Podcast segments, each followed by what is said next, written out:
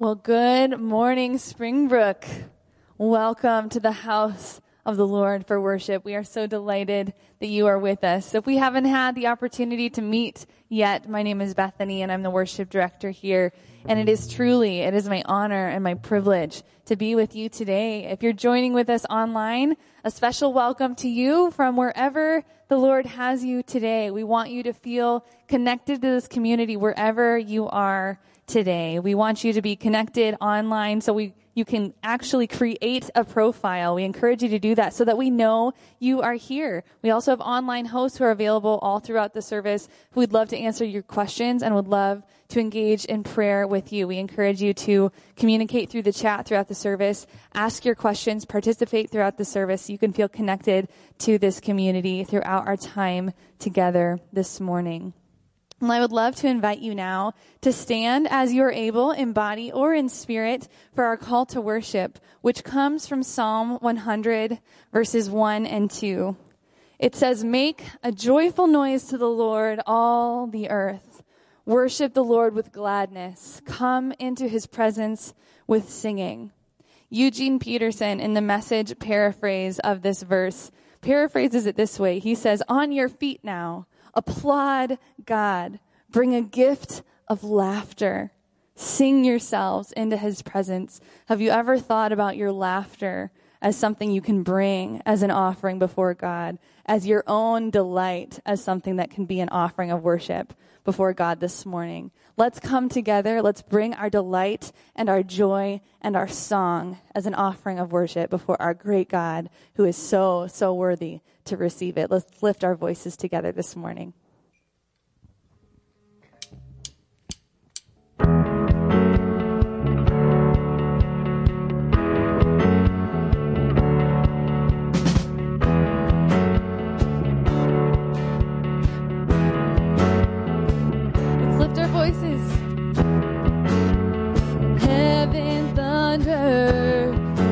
And the world was born. Life begins and ends in the dust you form. Faith commanded and the mountains move. Fear is losing ground to our hope in you. Unstoppable God,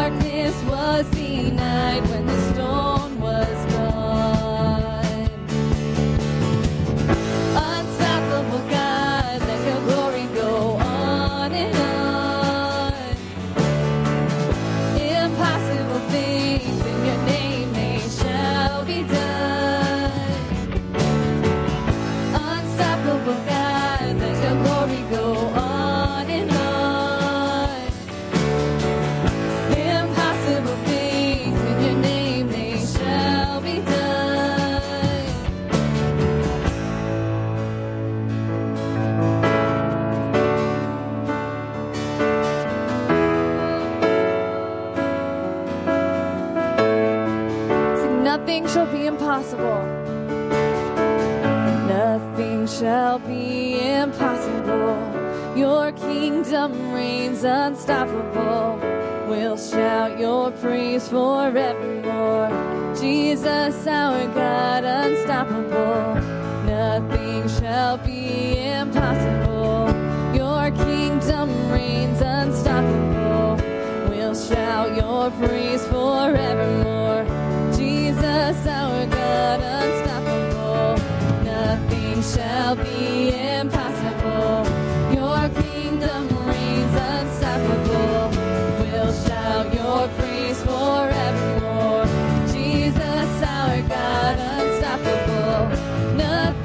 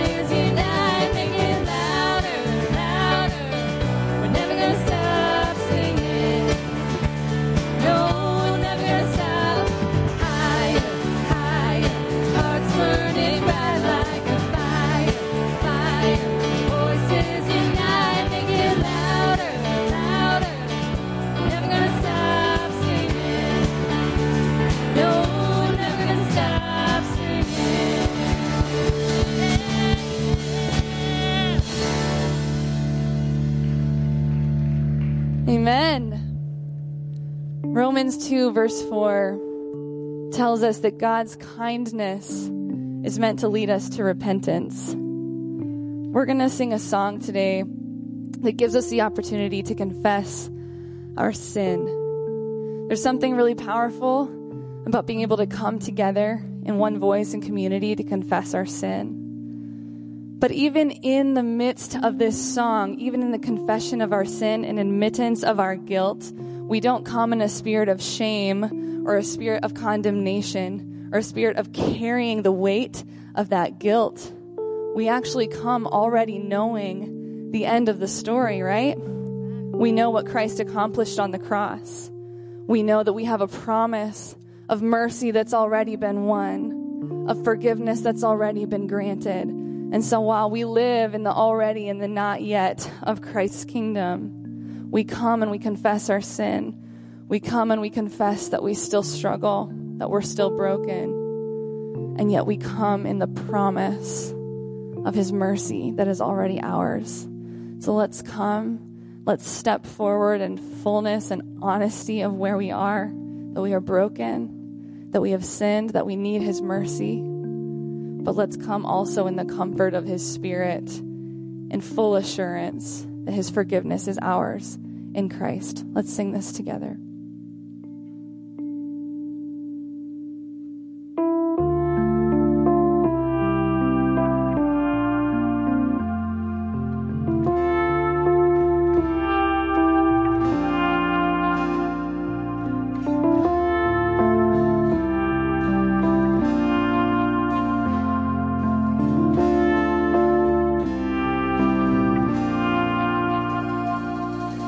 Lord,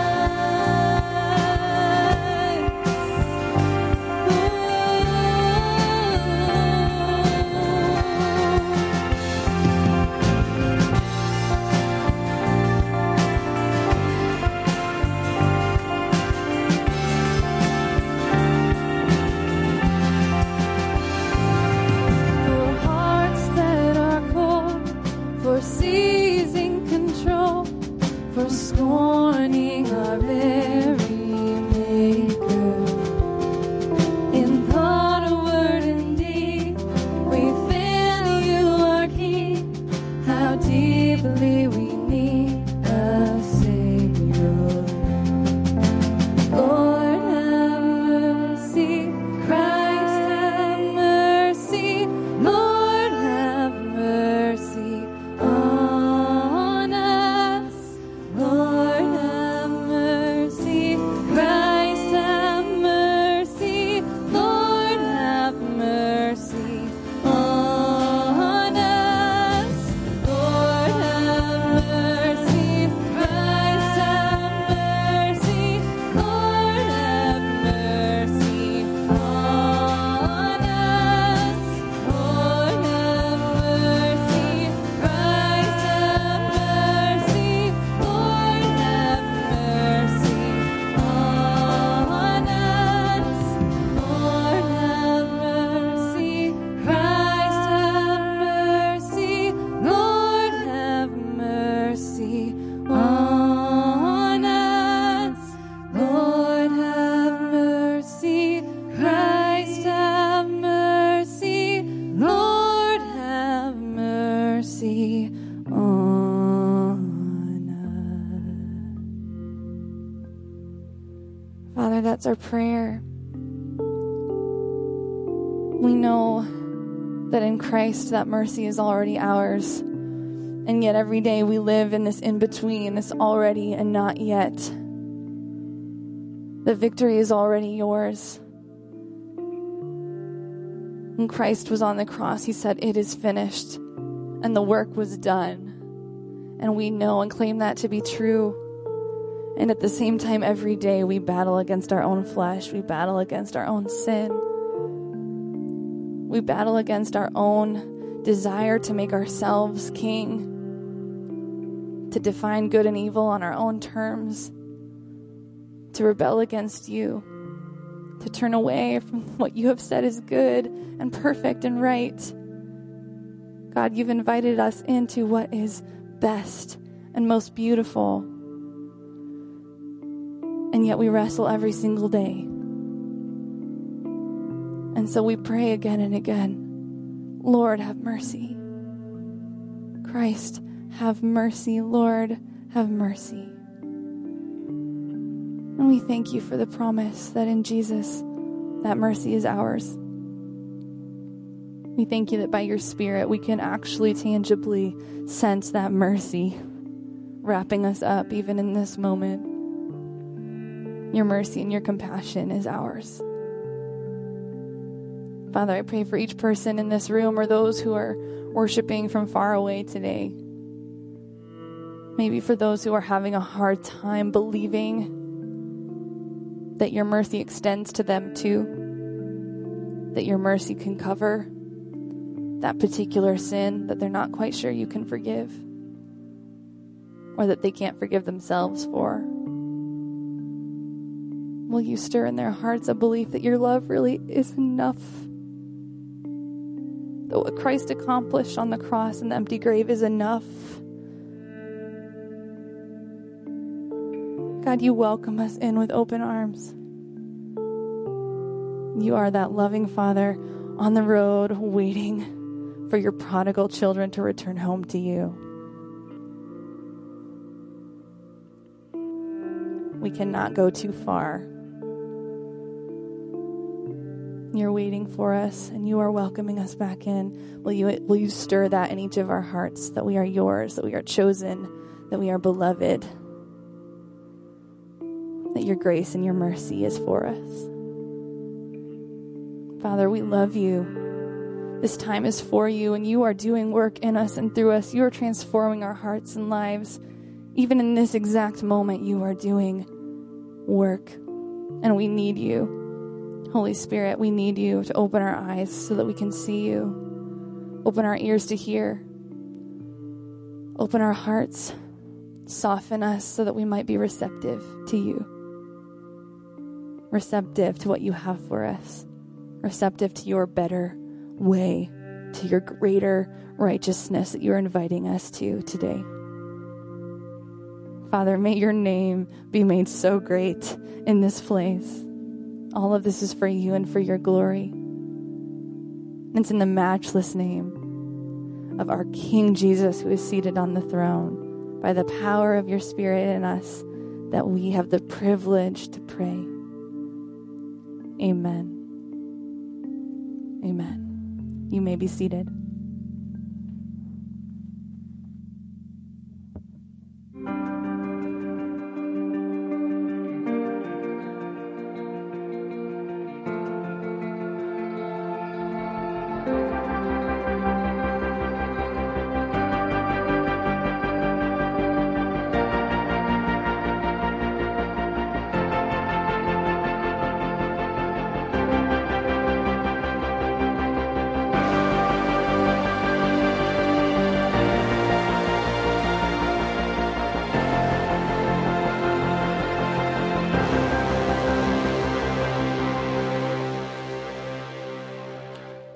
Good morning. Welcome to Springbrook Church. We are so glad that you are with us this morning. Uh, my name is Richard. I'm the lead pastor, and if you are a guest with us this morning, we want to extend a special welcome to you. Uh, you should have on your seat a uh, connection card. We want to encourage you to uh, take that out uh, for a moment. Any time during the service, you can fill that out. There's a place for you to drop that in the box on the way out this morning, but we are so glad that you are with us. If we can pray for you, or if there's any questions you have about our ministry, uh, be sure to fill that out. Also, if you're watching online, uh, welcome. We're so grateful that you're watching with us online this morning. Uh, you've got up in the upper right-hand corner a little box you can click that says Online Connection Card. Uh, we'd love the opportunity to know that you were with us this morning, uh, so you can take a moment to uh, to fill that out. Uh, just let us know that you were uh, here with us. Um, I it was uh, we had three birthdays last week in our house, and so uh, we celebrated Carolyn's birthday yesterday. We were in the gym and I was playing uh, basketball, a friendly game of basketball with my three son-in-laws, and uh, man, I took a nosedive. I'm thinking, oh my gosh, this is, it, basketball is a young man's game. So these guys are all in their twenties, and I, I, I held my own though, but I'm, I'm supporting my, my weak knee here. But also, speaking of birthdays, uh, today's Pastor Joseph's birthday, from what I understand. And so if you see Pastor Joseph after the service, I'll be sure to wish him a happy birthday as well. I just want to let you know that if you want to experience more of the power and presence of Christ in your life, uh, we just finished up an encounter series. Uh, I want to encourage you, though, if you do not know your spiritual gift, uh, we have two or three spots left open. We have a uh, three-week spiritual gifts workshop that we're going to be hosting beginning next Wednesday. Uh, you can sign up for that. That's a great opportunity for you to get connected and to experience growth and have an impact on building up our body of Christ, and it will help you. The blessing is yours as you experience more of what God has for you as you unpack the power of those spiritual gifts. And so if you want to know more about that workshop, you can go to our website, springbrook dot org slash gifts. It's also on our app. You can click that link as well, but I want to encourage you to jump in uh, if you have questions about that. I also wanted to let you know, two weeks ago, uh, Sunday on the thirtieth, we had our twenty-fifth uh, annual meeting and celebration. And so we affirmed uh, two new elders, and then we also approved our budget for twenty twenty-two. That was a huge praise. And so, yeah, it was really something that was uh, exciting. We heard uh, stories of God's faithfulness, Uh, stories of life change, uh, and I am so encouraged as we move into this new year about what God's doing in and through our ministry. And so I just want to thank you for your faithfulness, uh, for your financial support, for the way that you use your gifts to build up this body of Christ, to help us to be effective at reaching our community for Christ and making disciples. That's what we're about. That's why we exist, and uh, we're so grateful for the opportunity that uh, we have to be a part of what God's doing in and through us uh, together. Also wanted to let you know that if you have not yet downloaded our new app, we sent uh, an email out last Last week. Um, we have an all-new app for Springbrook. And so you can text uh, Springbrook app to seven seven nine seven seven. If you haven't downloaded that yet already, I would encourage you to do that. Um, it's a great way for you to stay connected. It's got our calendar on there. Events are on there. It's a complete new redesign. And so I want to encourage you to, to, uh, to update your app. I know for the Apple, it works relatively easily. There's an update button you can click. I think if you're using an Android, uh, sometimes uh, you can click update. Sometimes you might have to do an, an uninstall and install. And so it should be seamless, but based on people's security settings and those kind of things, everybody's phones are a little bit different. Um, it might you have to navigate that a little bit differently. But I want to encourage you to download your app if you haven't. In fact, today, after this service, if you're in person here, Um, I'll be available in the lobby. Just bring your phone or your device up to me, and I'll help you update it. I know sometimes that can be a little bit tricky, but uh, it's a great way for you to stay connected. It's got a lot of great information on there, so please uh, uh, update your app today. And then lastly, I just want to let you know I do watch the news, and I do uh, I am up to date with what's happening in our culture.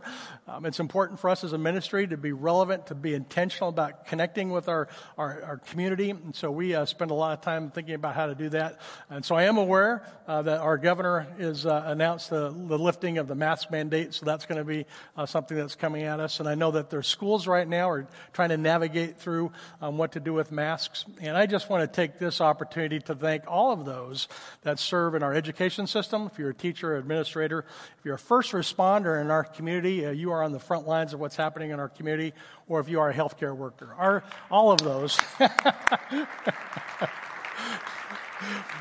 It has been a difficult two years for our ministry, um, but God has been faithful and uh, will continue to be faithful. Um, I'm encouraged by the fact that what's happening out there in that world, we can expect things to go wrong out there. In this world, we're going to have trials, we have tribulations. We know what to expect out in that world. But in here, there's something different about who God's called us to be together. Who we are together in Christ, we're called to be different. We're not to be conformed to this world, but we're to be transformed by the renewing of our mind as we think about who we are in Christ. And so I just want to let you know as a church, you have done a fantastic job these last two years navigating a very difficult season. And we're going to get ready to go into some more changes as well. Um, I would encourage you to be praying for our elder board and our staff. Our elders are going to be meeting next Tuesday, and you know we're going to adjust to what's happening. Um, but we just want to be intentional. I know there's there's a lot of opinions and there's a lot of emotions on both sides of this, uh, but as a church, um, you have done a fantastic job navigating that. So please continue to pray for our ministry as we navigate the next week, next two weeks, and I'll be praying for uh, those that are serving in our committee. I want to thank you for being with us this morning. Pastor Matt's going to come out now. He's going to continue our series, Sermon on the Mount. I'm looking forward to our message this morning, Matt. Good. Hi, everybody. I didn't realize it was on when I said good. Um, hi, everybody. Um, I'm Matt. I'm one of the pastors here. I am very excited for this morning, but I need to say off the top end, Um, or front, top end, front end, or top end, we'll go either. Um, stay with me a while. Those at home, stay with me a while, because we're going to be looking at something that was spoken to people two thousand years ago, and we're going to uh, try, try and apply it to our modern setting. And if we read it in English, we are going to fail miserably. I, I was asked by a couple different people this week. One person said, "How on earth are you going to preach on that Um, in one week?" And I was like, that's a good question, and we're just going to go long because the Super Bowl starts at five. Um, but but also, oh, and by the way, obligatory slide about the Super Bowl. I didn't forget. Um, but also, and this is so important, the Bible is a document, an ancient document that was written for us in the broad sense, but there was a specific audience. And when we come to a book like Matthew, we need to recognize that Matthew was a Jew writing to a Jewish audience, trying to prove that Jesus was what the Old Testament pointed to in a very Jewish way. And if we do not understand that, we're going to read points in this and go, oh, that makes me feel bad, I'm going to skip it. Or we're going to read parts and say, I don't know what to do with that, I don't like that. So I'm giving you a big heads up as we start here to stay with me, because we're going to read the passage in a second, and then after we read it, we're going to start to break it down. And as we break it down, I hope you will see this doesn't mean what we think it means. And then after we kind of reconstruct it, you're going to be like, I think this is worse. So let's pray. Father, we thank you that you are so good. Father, from the start, you who know everything, Father, Son, and Spirit in perfect community, you knew at creation, you knew before creation of our sin. As we sang, Lord, have mercy, we cry out to you in your perfect holiness and say, we can never measure up. As we sang today, I had a moment in my head, a juxtaposition of thinking about how I sing, Lord, have mercy, because I think of your Son on the cross for my sins. And then I realized as I was singing that if I saw you in your perfection on the other side of the cross, Lord, have mercy, I am not worthy to be in your presence. But praise the Lord that the righteousness you demand, the perfection you demand, has been paid by the blood of your Son. And Father, let us not use that as an excuse to fall away, but let us use that as a standard to try and measure up to, empowered by your Spirit. I pray for those here that don't know you, that today they would hear this message, this hard message, and they would say, I want what Jesus is offering, no matter how difficult it may seem. I pray for those here who have experienced what we're going to talk about and are experiencing it, that, that Lord, that you would just remind them of your goodness. You were, would remind them that when Jesus said these words on a mountaintop almost two thousand years ago, the crowd in front of him was sitting with God with us, Emmanuel. They were sitting in the presence of your Son, who knew, as he said, to be perfect as you are perfect, that no one there could measure up. And he said, I'm going to die in their place that they might be able to be citizens of my kingdom.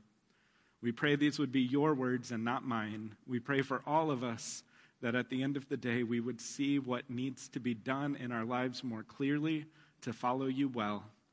And we praise you that following you and acting righteous is not something we do to earn your love, but it's something we do from the outpouring of what you have done for us. It's in your name we pray. Amen. So we're in the Sermon on the Mount today. If you've got a Bible, I'd encourage you to open to Matthew five twenty-seven. It's going to be up here as well. Um, So I'm going to start reading. I didn't give you enough time to open to it, but hopefully you all got there. You have heard that it was said, you shall not commit adultery. But I say to you that everyone who looks at a woman with lustful intent has already committed adultery in his heart. If your right eye causes you to sin, tear it out and throw it away. For it is better that you lose one of your members than that your whole body be thrown into hell. And if your right hand causes you to sin, cut it off and throw it away. For it is better that you lose one of your members than that your whole body go into hell. It was also said, whoever divorces his wife, let him give her a certificate of divorce. But I say to you that everyone who divorces his wife, except on the ground of sexual immorality, makes her commit adultery. And whoever marries a divorced woman commits adultery. Again, you have heard it said, uh, that it was said to those of old, you shall not swear falsely, but shall perform to the Lord what you have sworn. But I say to you, do not take an oath at all, either by heaven, for it is the throne of God, or by the earth, for it is his footstool, or by Jerusalem, for it is the city of the great King. And do not take an oath by your head, for you cannot make one hair white or black. Let what you say be simply yes or no. Anything more comes from evil. All of this in one week. This is, okay. We need to talk about this, everybody. I just read a lot of really hard things, and so now we're going to lighten the mood by talking about my cheese dip recipe. And some of you are going to wonder, is this a sermon illustration, or is this a reminder to our junior high and senior high students that they can eat this today starting at five p.m.? Bring a friend. Maybe it's both. When we think about the Sermon on the Mount, we need to think about an excellent cheese dip recipe, okay?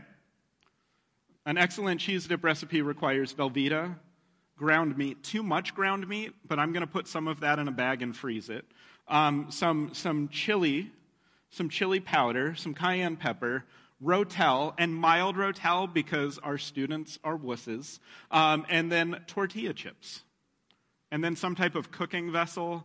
Um, some people are going to say, well, you got to drain the fat, but you don't drain the fat. You're having processed cheese. You just mix it all together. Um, but the point here is that the Sermon on the Mount is like an excellent cheese dip requiring a number of ingredients. The wise person follows the recipe, cooking down the beef, adding in the spices and Rotel, cubing the processed cheese, adding the cheese in, and mixing the ingredients together until they melt into this delicious thing that you only eat once a year and you regret every time you eat it, but it is so good. The fool eats a can of Rotel and calls it a day. When we open to the passage we are in, This is what happens across the board. People open their Bible, and if you've got an E S V Bible, which we preach out of the E S V, it's not the best translation, but we have chosen it as a church. We think it's a reliable and good translation. It's not others are worse or others are better. It's the one we've chosen. I don't have time to go into that. We've got a lot of cheese dip to talk about. But the the, the idea here is when you open your Bible, you're you're going to see all of these headings. And you're going to see verse numbers, and you're going to see chapter numbers, and you're going to see all of these things in most translations of the Bible that you will have. And all of those those headings, those numbers, those verses, not a part of the original text. When Matthew wrote, Matthew didn't write twenty-seven. You have heard that it was said. He did not write like that. In their day, it was an auditory document. It was something that they wrote down, but then most people would not have their own copy. They would hear it spoken, and they were in a culture, an oral culture, where they would memorize what they had heard to the best of their ability. And people, part of the job of the early church was someone would have the document, and they might take it and read it, but then other people would memorize it so the church could keep hearing it in case they didn't have copies. And it was a culture where when Matthew wrote this, when Jesus spoke this, they weren't thinking, all right, whenever someone's thinking about adultery or divorce or oaths, they're just going to open up to this little point. Because that would be like eating a can of Rotel when you're supposed to be doing cheese dip. The Sermon on the Mount is one of the most beautifully done sermons in the... It's, it's got to be the most beautifully done. I, but but the, the Sermon on the Mount is a tight, perfectly put together thing. Jesus, it's the perfect sermon. Everything in it builds to big ideas that if you're an ancient Jew in around thirty A D, you would see. But we don't see any of it because we live in a world where we speak American, not even English. We don't even put U's in the word color. So today, as we read through Matthew twenty-five, and, and we're not just reading, uh, this is next week too and last week with Tim, as we read Matthew five, twenty-one through forty-eight, we are being challenged with a very specific question that begins in Matthew five, nineteen, and twenty. This is what Tim talked about last week. It's the big idea behind what Rich was talking about the first week in the Beatitudes. Jesus said, I came not to abolish the law, but to fulfill it. Therefore, whoever relaxes one of the least of these commandments and teaches others to do the same will be called least in the kingdom of heaven.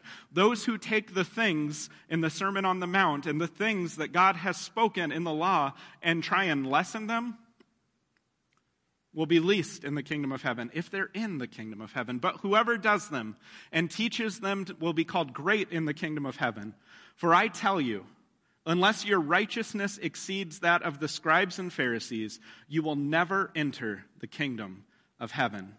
Jesus is sitting on a mountain surrounded by crowds of people. There would have been people of all backgrounds there, there were, but they were all Jews for the most part. I, I would assume they were all Jewish people because um, it would be weird if you were a non-Jew in this environment. People would be like, what are you doing here? But the the, the point of this is when Jesus says, your righteousness must exceed that of the scribes and Pharisees. He's saying, imagine the most perfect people of your cultural understanding of what righteousness looks like. They don't measure up. If we go to the end of this unit, Matthew five forty-eight says, be perfect, therefore, as your heavenly Father is perfect. It's the, the kind of capstone of what we're talking about this week, next week, and last week.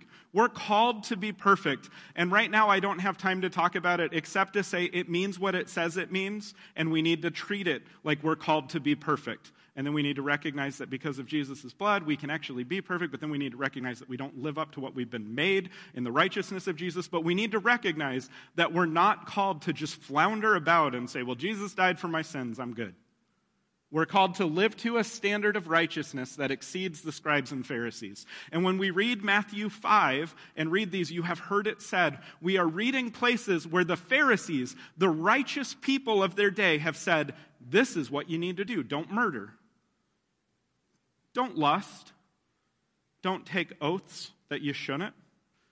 Don't, don't swear falsely. Don't, don't retaliate.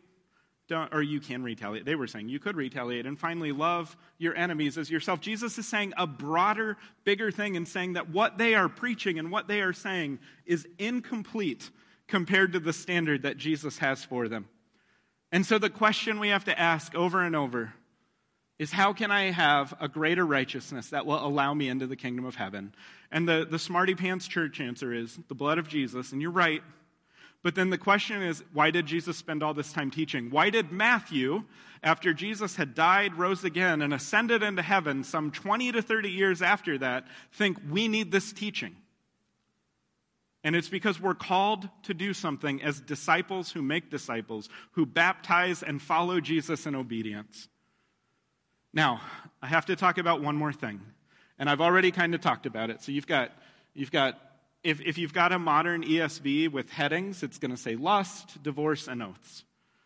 And, and if you're somebody who has experienced divorce or remarriage, you've probably come across this passage here, and people have said, well, well, there's one reason you can get divorced, and then there's things that you can't do. But then we read this passage, and it's really confusing when it says that um, if everyone who divorces makes the woman they divorce commit adultery, and, and everyone who marries a divorced woman commits adultery. And we, we start to wonder, what does this mean? And in order to understand this, the first thing we need to remember is that until one hundred three years ago, in, in the United States, a democracy where all men have the right to pursue life, liberty, and happiness, until nineteen nineteen, and like May nineteen nineteen, when the nineteenth Amendment was ratified, and I hope I have that number right, because nineteen shows up a bunch.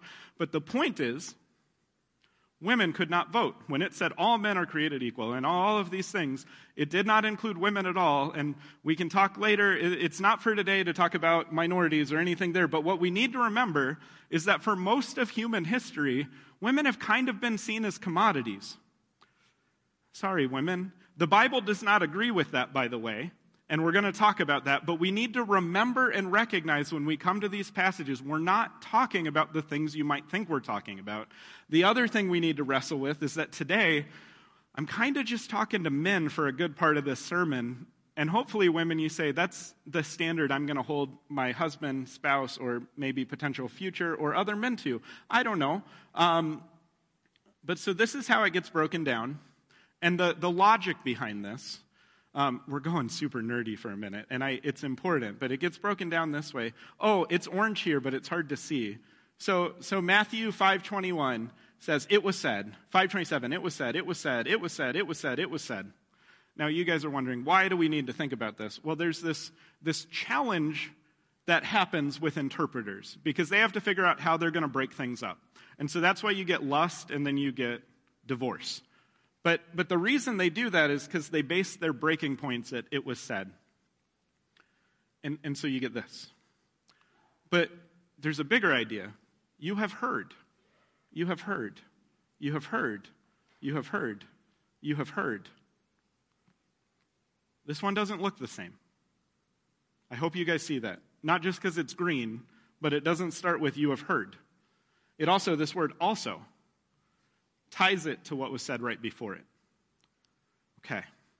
I'm making a really long case to say your Bible should be format, formatted this way, but we don't do it that way because English, Greek, two thousand years. Um, the, the point, though, is, is that today we're not having a conversation about marriage and divorce at all. We're having a conversation about adultery and lust. Um, when we come to those passages, we need to recognize this on the starting point. And I need to explain this to you um, because it is insane what the Jewish people did and thought was righteous. If if we were in an ancient Jewish culture, um, I as like a, a pastor, I think I'd be like comparable to a Pharisee, even though I don't like saying that. But let's say I was married to, to Jess. And let's say one week we all show up at the synagogue and someone says, hey, Matt, I, I noticed that you're not with Jess anymore. You're with that other lady. And I go, yeah. He goes, well, did you give Jess a certificate of divorce? And I go, yeah. Okay. Well, go preach. Good job. That's, that's how their culture operated. And it got to a point where it wasn't about sexual immorality. We're going to talk about this a bit later, but I'm just spoiling it now. But um, there was this thing called the any clause. A N Y clause. And and what would happen is that uh, uh, this one rabbi by the name of Hillel, he read through Deuteronomy twenty-four one, and it says, when a man takes a wife and marries her, if the if then she finds no favor in his eyes because he has found some indecency in her, and he writes her a certificate of divorce and puts it in her hand and sends her out of his house, and she departs out of his house, and if she goes and becomes another man's wife, and it goes on. But essentially, Hillel read this in, in probably a Greek Old Testament. And in the Greek Old Testament, there's a few extra words in there, and it says, anything indecent. And indecent means adultery. But Hillel argued that that word anything there meant if that woman does something that makes you wish you had a different wife, if she burns your toast. This is a, an illustration an actual rabbi used to explain this. If she, if she burns your toast and you think I'd be better off with another woman, in order to avoid sexual immorality, divorce her. It became that flippant. That is nothing like modern divorce. Modern divorce, women or men can initiate. There's lawyers, there's all this stuff. In their day, men could be considered righteous and just dump the lady as long as they gave her a certificate. And, and this was in the religious context. This was the scribes and Pharisees, the, the righteousness you need to exceed. This was the normal level of righteousness. It's like hard for me to fathom this. Like I, like if I came into to church and saw someone like, well, I, I just picked up a new wife, and I just went, okay, you gave her the certificate. Like that's the language they use, and I, I'm sure there was more pain and heartbreak behind it than what we're flippantly talking about right now, but the reality of how the law was being interpreted was that. And when Jesus is talking here, he's not talking about what we think in our modern world of divorce. Because the other thing, in our modern world, if there's a divorce, assets are split, things happen, alimony, blah, blah, blah. Ancient divorce, it was very likely that when the woman was divorced, well, the kids don't have to go because the man is the head and the woman can go figure things out for herself. So I hope this makes sense because we're about to talk about adultery and lust and not talk about divorce. If you want to talk about divorce, we can talk about later. Come find me. It's not a big idea of this passage at all. And my best example of that is if you go into commentaries that talk about this passage, they all start quoting other places in Scripture to talk about divorce and remarriage because this passage doesn't make sense if it's just about that. So we want a righteousness that exceeds. So now we're going to jump back in because we want to ask, how can I have a greater righteousness that will allow me into the kingdom of heaven? Oh, man. So now we come back. You have heard that it was said, you shall not commit adultery. And I put, you shall not commit adultery in red here to remind us of what it was. But Jesus says, I say to you that everyone who looks at a woman with lustful intent has already committed adultery with her in his heart. In the days of Jesus, what would have happened is a Jewish man would have been walking or doing something, and he would have seen a woman that he decided, I want her more than my wife. And from the moment he began acting on that, or begin thinking that, Jesus would say, lustful intent has already happened. Now note, and, and he's saying adultery with her in his heart, because what would happen in their day was there was an easy way for that man to get what he wanted. Just file some paperwork. And they didn't really have filing systems, I don't think, but I don't know. Um, it goes on, if your right eye causes you to sin, tear it out and throw it away, for it is better that you lose one of your members than that your whole body be thrown into hell. And if your right hand causes you to sin, cut it off and throw it away, for it is better that you lose one of your members than that your whole body go into hell. So the the Pharisees of this day, the religious leaders, and the culture of this day would have said, it's righteous to get rid of your wife as long as you don't commit adultery. And how do you avoid adultery? You divorce. And, and how do you divorce? You just give them a certificate and say, I don't want you anymore. Um, in fact, this is really interesting. When Joseph goes to get rid of Mary, but then he doesn't, but it says in Joseph, a righteous man, that thought he was going to, you know, divorce Mary quietly. Um, we're, we're told he's righteous because he has mercy on her in what his original plan was. Because the one time that Jewish men did not do this divorce certificate was when they had proof of adultery, and then they would rake that woman over the coals in front of the whole community. And so when Mary was found to be pregnant, Joseph could have done a lot more, but we see he had mercy even before the angel appeared. I think that's really cool. Um, this part is about, to an ancient Jewish person, if there's a woman in your community that you're walking by every day thinking, I'd rather have her and my wife, well, then you figure out a different way to walk. You figure a different way to do things. Stop, and the bigger idea is, stop thinking that divorce is an option. Stop thinking that this any-clause divorce is an option, because in their day, that was the common thing. And Jesus is saying, take away the opportunity to break the covenant between you, your spouse, and God. He goes on to say, and it's, again, a part of this same thing. Look, we began, commits adultery, we end, commits adultery. It was also said, whoever divorces his wife, let him give her a certificate of divorce. But I say to you that everyone who divorces his wife, except on the ground of sexual immorality, makes her commit adultery, and whoever marries a divorced woman commits adultery. So this passage, I hope you're seeing, takes on new meaning when the idea of divorce was tied to, I think I want that woman now. I don't want my woman anymore. I think I want to exchange. I think I want to pass on. I think, do you, do you see how this is much different? And then when it talks about makes her commit adultery and commits adultery, it's not saying, well, well, the woman's fault right now. In in their day, what? And this is, oh, we have we don't have enough time for this. We never have enough time for going into ancient Jewish culture.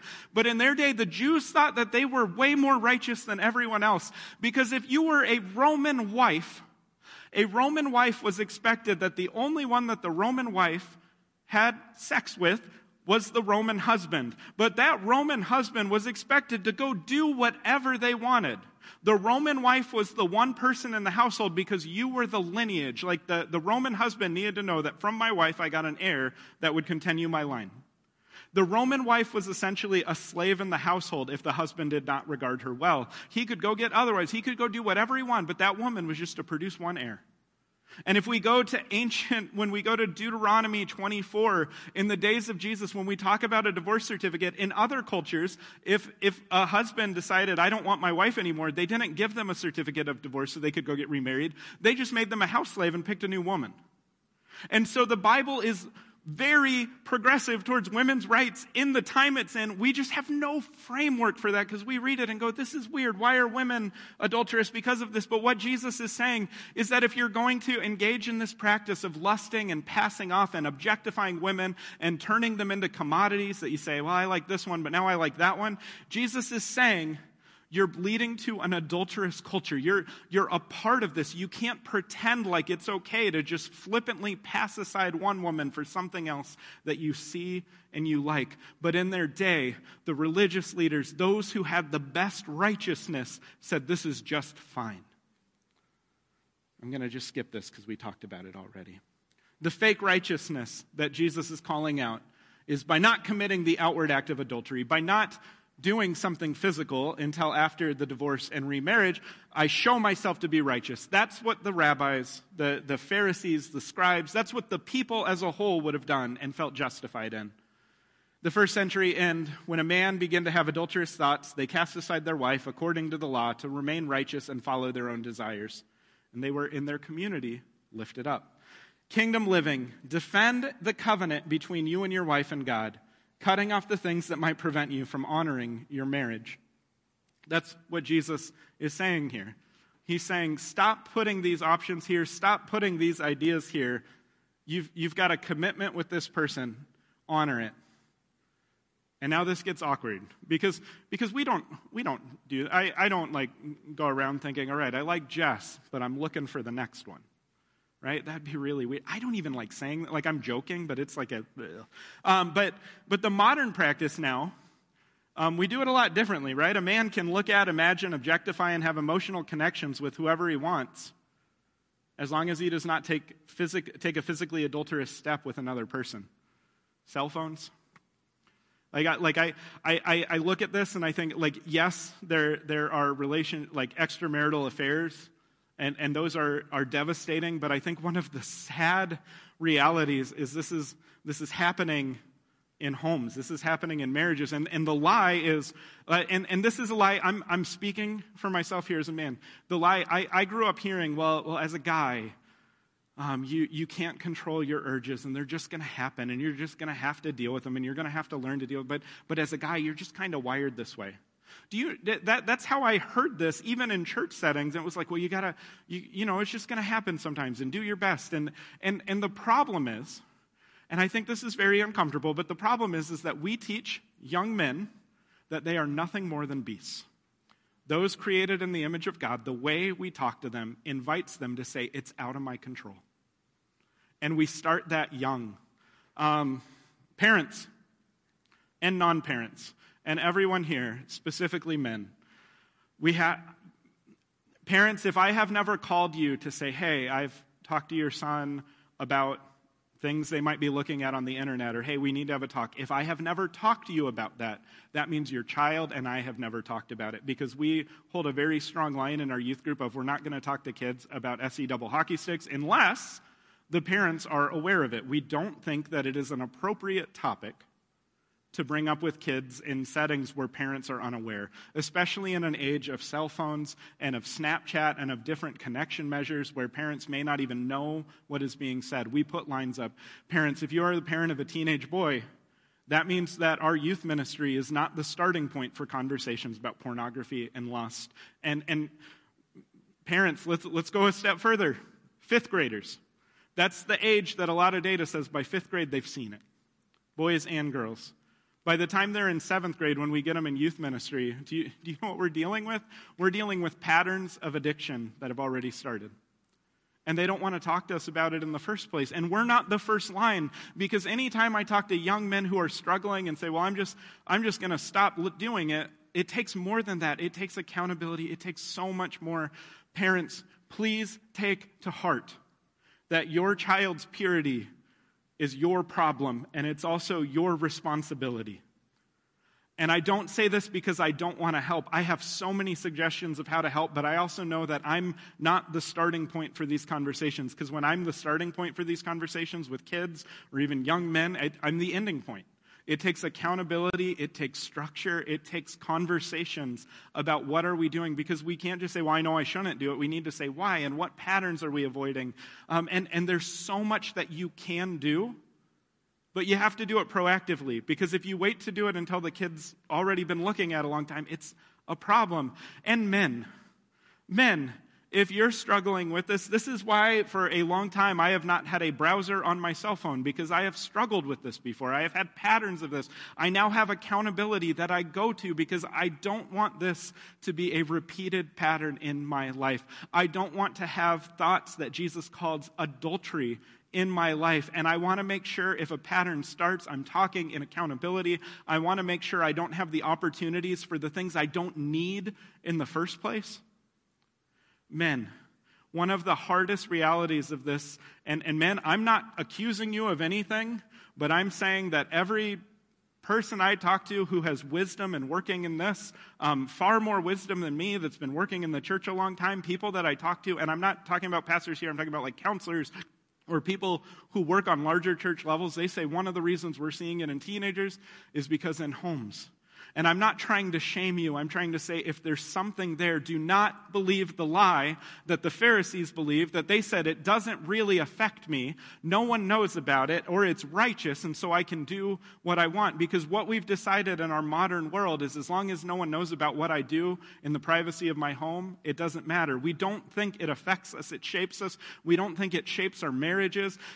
I'm almost out of time because I said five minutes and I'm watching the clock. The one last thing here, and I think this is the most insane thing, and this is weird, but um, I am a thirty-five-year-old, and the targeted ads that I've been getting since I was like twenty-eight, um, I remember when they started, the targeted ads for like people in my age range are ads about erectile dysfunction. And I bring this up because the reason that we are seeing it across younger, some people have it younger, I know this is, but but the reason that we're seeing is because pornography is so prevalent that people's brains are so rewired that they need medication to do what they were created to do.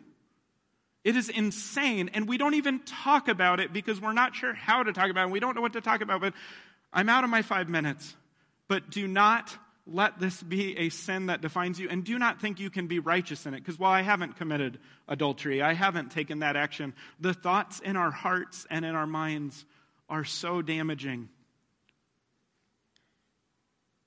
Moving on, and that was the easy part of the sermon. Um, again... Parents, if I can say one last thing. Parents, my door, my phone, my email, it's all open. I would love to talk to you about this. Parents of kids that are not yet in middle school, parents of younger kids, talk to me. Parents of kids that are about to get their first cell phone, talk to me. This is my last thing. What we think of as pornography in older generations, and especially generations older than me, I'm thirty-five, I'm a millennial, sorry, but um, the as a thirty-five-year-old, what I think of as pornography, people ten years older than me think of something different. When you start going down, what the kids are referring to is not just images they see. It's way worse. It's way more. Don't let this be something that is just, don't let this be something where you say, well, they'll come to me when they want to talk about it. Parents, be proactive. Men, if you're struggling with this, be proactive. Again, you have heard that it was said to those of old, you shall not swear falsely, but shall perform to the Lord what you have sworn. But I say to you, do not take an oath at all, either by heaven, for it is the throne of God, or by earth, for it is his footstool, or by Jerusalem, for it is the city of the great king. And do not take an oath by your head, for you cannot make one hair white or black. Let what you say simply be, uh, be simply yes or no. Anything more than this comes from evil. So we, um, like the Mennonites and some other groups, if they went and testified in court, they read this and go, all right, I can't swear on a Bible when I give my oath.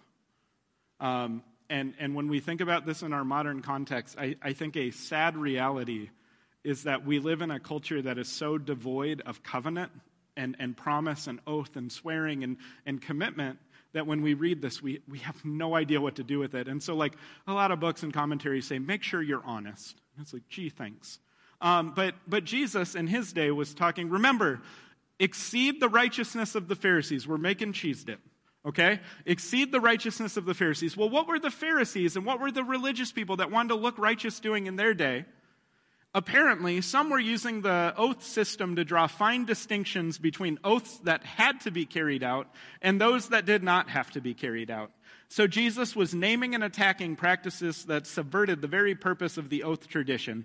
Now, this is a, a book called Kingdom Ethics. They're referring here to Matthew twenty-three, but in looking elsewhere, this seems very likely to be what Jesus is talking about.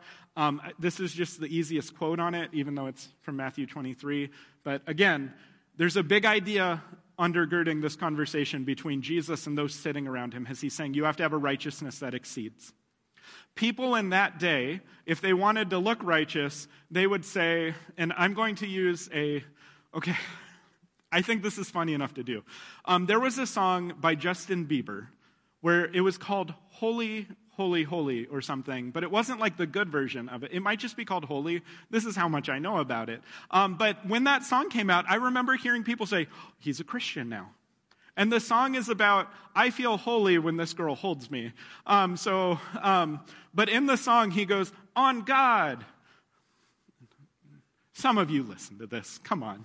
Um, you're, you're all looking at me. But he says, on God, which is like swear, swearing or oath. It's like an oath. He's making an oath. And he's saying, on God, I love you, girl. Um, and then I don't think he's with the same girl now. I could be wrong in that. I didn't fact check my Justin Bieber stuff. But the, the, the point here is, Adam's, thank you, Adam. One person out there will admit to Bieber fever. But um, the, the, the point here, the point here is that we, we don't do this the same way. I, I hear students sometimes, um, and I, re- I remember we had a youth leader one time, like, bite the heads off some some kids because they kept saying on God and then saying things that were clearly lies. And I was so proud of the youth leader because it just needed to happen because I kept hearing, on God, I didn't do it. And it was like, you just hit the guy with the dodgeball in the face. On God, I didn't do it. And it was nonsense. And I don't know where it came from, but it was kind of funny behind the scenes, except it is using the Lord's name in vain, so it wasn't good. But it was weird that that was what they decided to do. Just very weird. But the point here is, is that in a lot of ways, this does not make sense to us because we don't do oaths and covenants the same way. We do sometimes, like we ask our small group leaders to commit for the year. We ask different volunteers to commit to things. But but outside of the church setting, I think a lot of times we don't. Well, there's one oath that if you are a Christian, you have taken.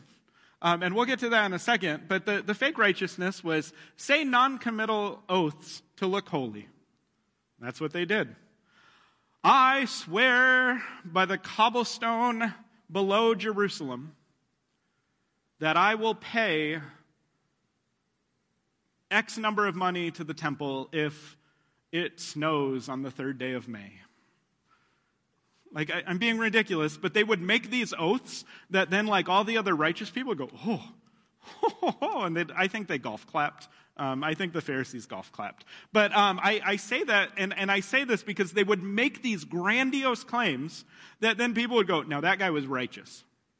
That guy, um, in the first century practice, that's what they did. Kingdom living. Live in a way above deceit and words meant to puff yourself up. Instead, take the commitments you have made seriously, communicate honestly, and let your actions speak for themselves. You, you know that moment when you became a believer? If, if, it's, if it's anything like mine, sinner's prayer, Jesus, I'm a sinner. I know I'm a sinner. I know that I can't get to you because of my sin. Um, but I know you died on the cross for my sin. I know you rose again. You're a king. I want to be a part of your kingdom. I give you my life. I pray that you would come into my life. I, you know, there's a bunch of different ways people say it. But that is an oath. That's a covenant between you and God. And and let's be honest, a lot of times we, we say that and we, we know we should do that and we know we should live to a certain standard. And then we go, well, I'm doing a lot of good things.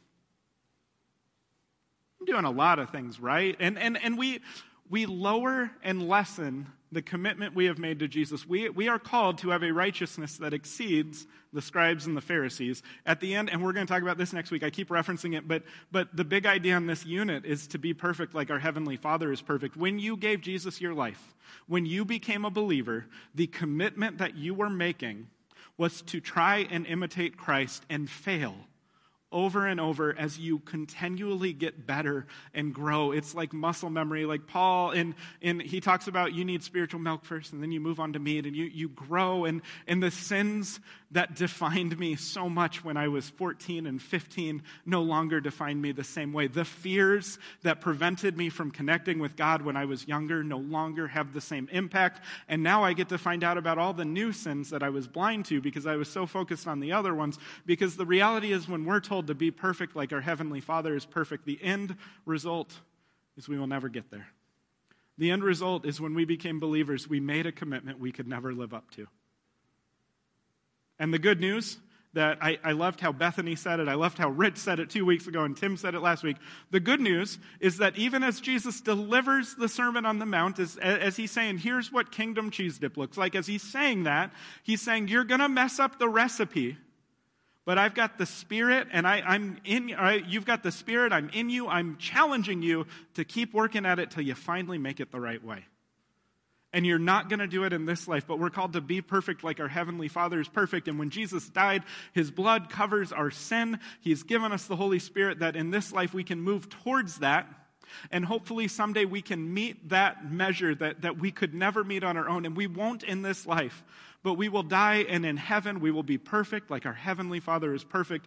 Praise the Lord. The problem is, is that we don't think that way. And because we don't think that way, we read these passages and we miss that we are called to a standard, and we're called to keep trying to reach that standard even as we fall over and over. And the beauty of the church is not that the church is a place of a bunch of Pharisees of high righteousness. The beauty of the church is that we're a bunch of fallen people that can talk to each other about, man, I know where you're at. I know the struggle you've had. I've been there too. Here's how God's been at work in my life. And we can do that time and again. We don't have to live in our sin. A lot of people think the gospel is about making sure our sin is satisfied before God. And that's part of it. But it's not just to have our sin satisfied, but to live in a satisfactory way before the God who invites us to eternity with Him. How can I have a righteousness that will allow me into the kingdom of heaven? I want to invite you to do a daily pattern. Um, the first thing is we need to replicate our King. Replication of our King is such an important thing. Every day, we need to wake up and think, I'm going to be like Jesus. And then we need to also think, I'm going to try. And then we need to not say try, because when you say try, Yoda said don't say that. Um, and so do it. And then throughout the day, we're going to think about what true righteousness is. That rumination is like deep thinking. We need to deeply think about what we are called to be, the true righteousness. And the way we do that is we learn more about who God is and who we were created to be in, in light of that. And so we need scripture, we need prayer, we need community, small groups, we need church, we need all of these things in our daily pattern, not in our Sunday pattern, in our daily pattern. And finally, we need humble repentance. Um, because the, and the, the, re- The reality is, as I say this, some of you might think, well, Matt's very much like Jesus, um, and you just don't know me. Um, replication of our King is something that we're never going to succeed in, no matter how much we try, but it's something we should always be striving for. I talked to a mentor um, this week, and the coolest thing I have I have ever heard him say, and I feel bad because he's like, Matt, I say this all the time, and I was like, well, it just clicked. Um, but... But um, he talked about every day around noon, when he prays for his lunch or whatever, um, he asks himself, what do I need to repent of this morning? And every evening at his meal, he thinks, what do I need to repent of from this afternoon? And then every night before he goes to bed, he asks himself that same question from the day. And and for some of you, you may say, well, this sounds really negative. But but there's two sides to this. It's it's thinking about, well, Where where do I need to take steps towards being like Jesus, and where did I miss it? And then how do I do that better? Because the, the beauty is, is the more we look like Christ, the more we live like we're called to live in Christ, the more we're going to see ourselves living up to what we are called to be. And when we fail, we will have a better understanding of, okay, I fought, fell, but that just tells me that God's grace is so good. I would encourage you, if you have a cell phone, set a reminder. Um, the, I, this is a screenshot. I've got one going at nine thirty p.m. every day going forward to think about this. I'm going to set another one as well. I just don't know when, because a lot of times I don't eat lunch at normal times. Um, yeah, so, and also the, I like how this was on here. If I had two of them, it would have looked weird. But but set some set some repeating notifications on your phone right now. Um The next one, I um, I have a text chain with a couple guys that I meet with every week, um, and and we we fail at this so often. But one of our goals is we text each other each day and say, "My armor is on," like the armor of God, and we text each other. and And you'll notice that um, they are way more invested than me most of the time, because they say, "My armor is on," "My armor is on," and a lot of times I just say "on," um, but they know what I mean. Um, but But I, I say that um, because every day we try and text each other and encourage each other. And when I say on, what I'm saying is I spent time in the Word. I spent time praying about my day. And guys, I spent time praying for you. That's what we're saying to each other. And then we meet up once a week. And when we meet up, sometimes our meeting is, hey, you didn't text for four days. And then they ask me and I go, um, stop. But um, and then we actually talk about it. And hey, did you have a good week, bad week? What's going on? Because we don't just leave it as, oh, I opened my Bible. We say, well, well, did you live righteously this week? We we use language where, where we try and challenge each other not to stay in the same place. And so that's a simple start, especially for, for people struggling with lust. You need accountability that's deeper than just, I'm going to quit doing it. Um, that never works. It's an addiction. We're called to live in a daily pattern of replication of our King, rumination on true righteousness, and humble repentance. And then we repeat it again and again and again. And on this side of glory, we repeat it knowing we're never going to match it in this life. And we're in this paradox of my sin is covered, and I have the grace of God on me, and someday I will be fully in God's glory.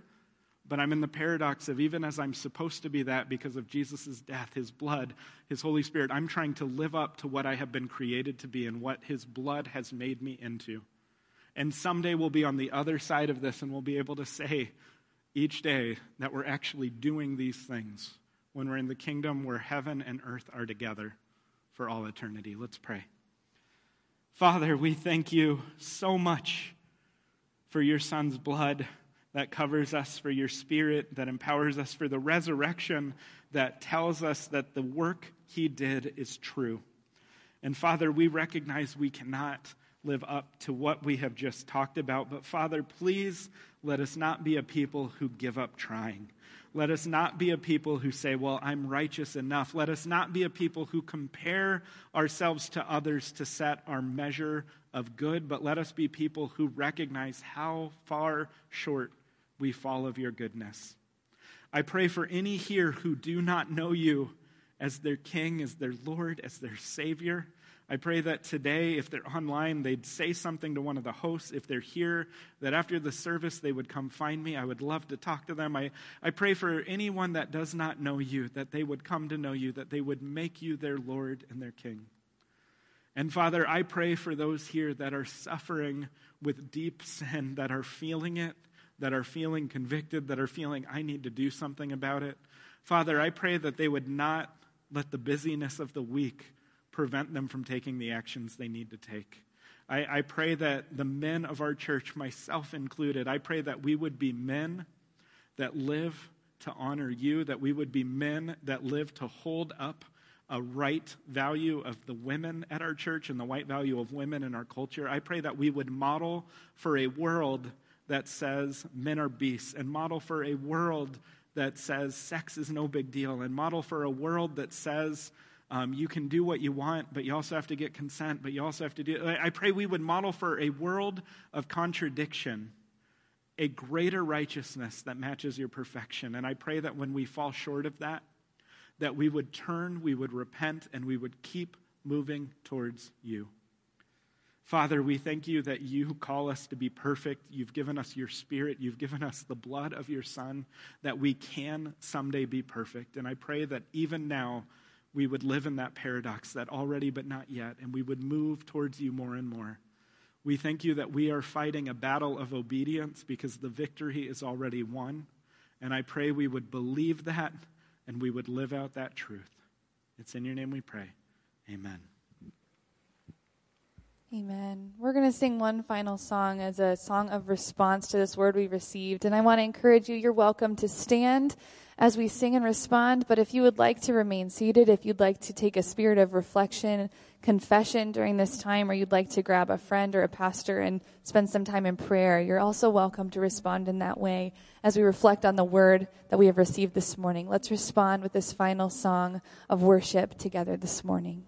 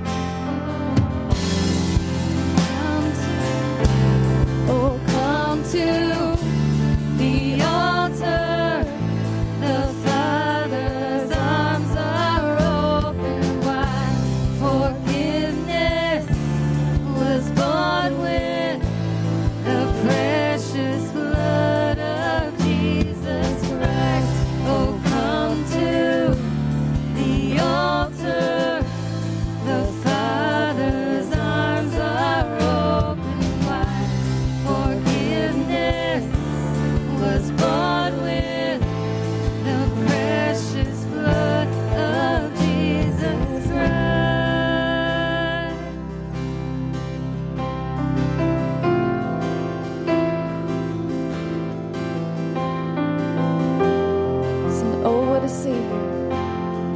Oh, what a Savior. Isn't He wonderful? Sing hallelujah. Christ is risen. Bow down before Him, for He is Lord of all. Sing hallelujah. Christ is risen.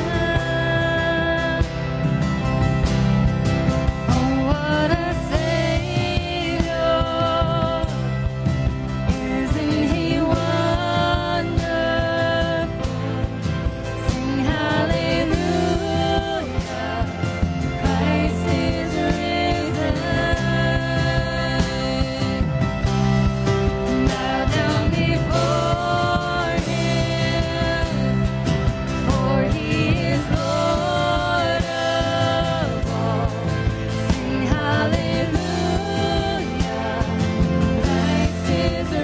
Come to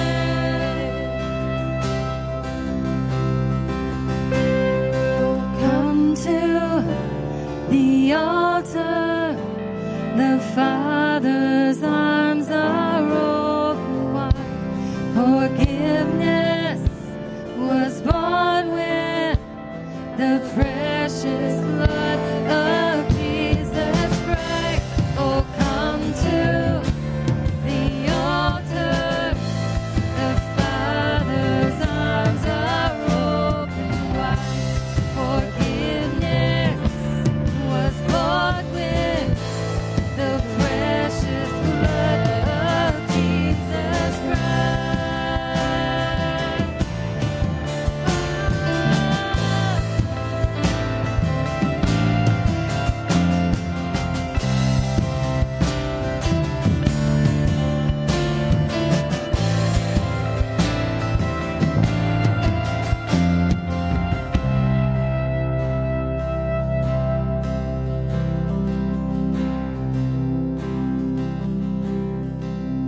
Bear your cross as you come for the crown. Tell the world of the treasure you found.